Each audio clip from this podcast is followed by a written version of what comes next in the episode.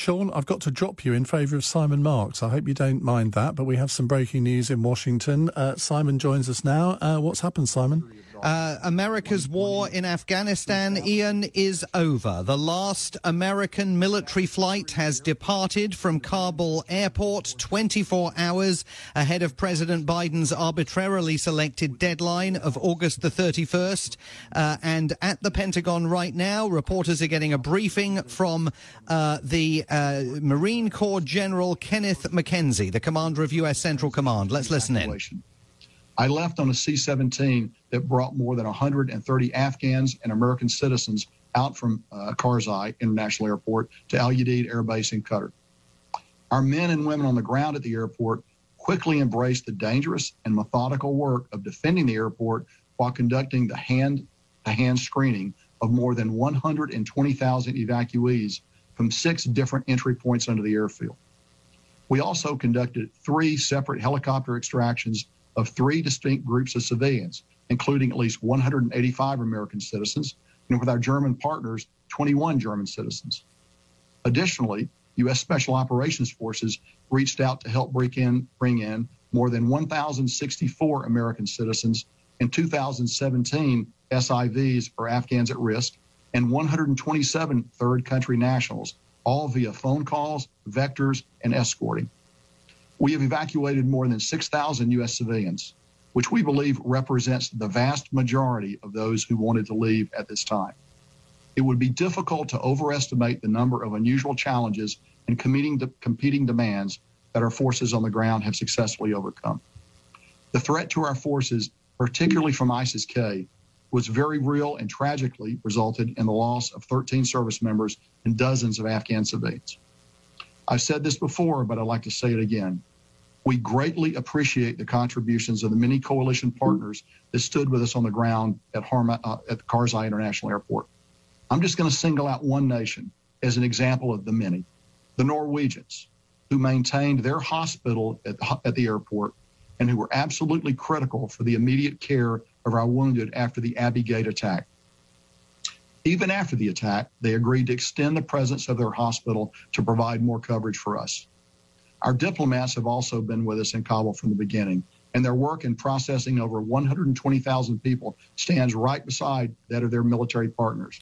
So that is Marine Corps General Kenneth McKenzie remarks, making an historic announcement uh, that took many reporters here by surprise. In fact, we were only alerted to the beginning of that news conference after it started by uh, the White House, uh, 24 hours ahead of the plan. The last American flight has departed Kabul airport. It left at 8:29 p.m. UK time. A C-17 lifting off from Hamid Karzai International Airport. General McKenzie said at the start of that briefing, "I'm here to announce the completion of our withdrawal in Afghanistan and the end of the military mission to evacuate American citizens, third country nationals, and vulnerable Afghans." But in reality, he was doing even more than that. He was announcing the end of two decades of American presence in Afghanistan.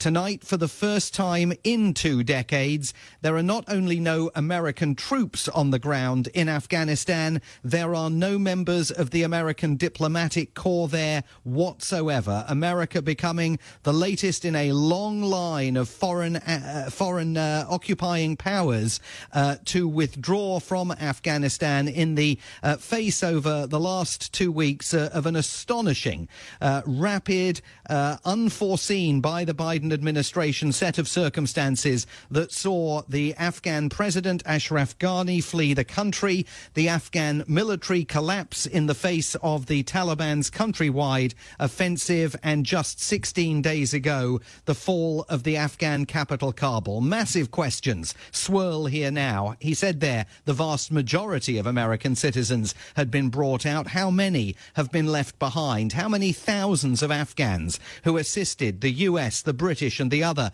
uh, members of the Allied forces in Afghanistan over the last 20 years have also been left now to fend for themselves behind Taliban lines with only the promise from the White House of what White House Press Secretary Jen Psaki described today as an enduring commitment to them and a promise of continuing efforts by the United States and others to get them out of the country whenever that proves possible. But a real moment in history, this, the end of America's 20 year war, its longest war. Uh, in Afghanistan, a pledge fulfilled by President Joe Biden to the American people, but Ian, at absolutely massive cost, given the entirely botched nature of this military withdrawal, culminating, of course, with last Thursday's suicide bomb attack on the Abbey Gate of Hamid Karzai International Airport that claimed the lives of 13 U.S. troops, uh, two British nationals, the baby child of another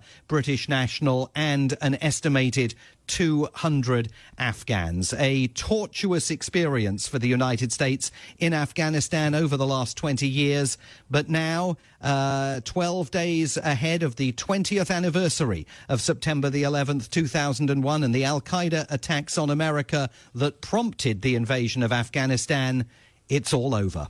Simon, thank you very much. Well, it is a truly historic evening. Uh, a lot of people will want to reflect on the last 20 years.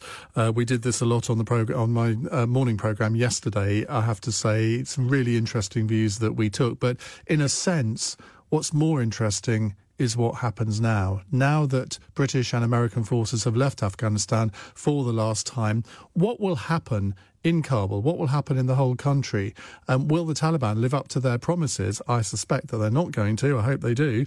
Um, well, that remains to be seen, doesn't it? We'll come back to more of your calls in just a moment. It's 9.46.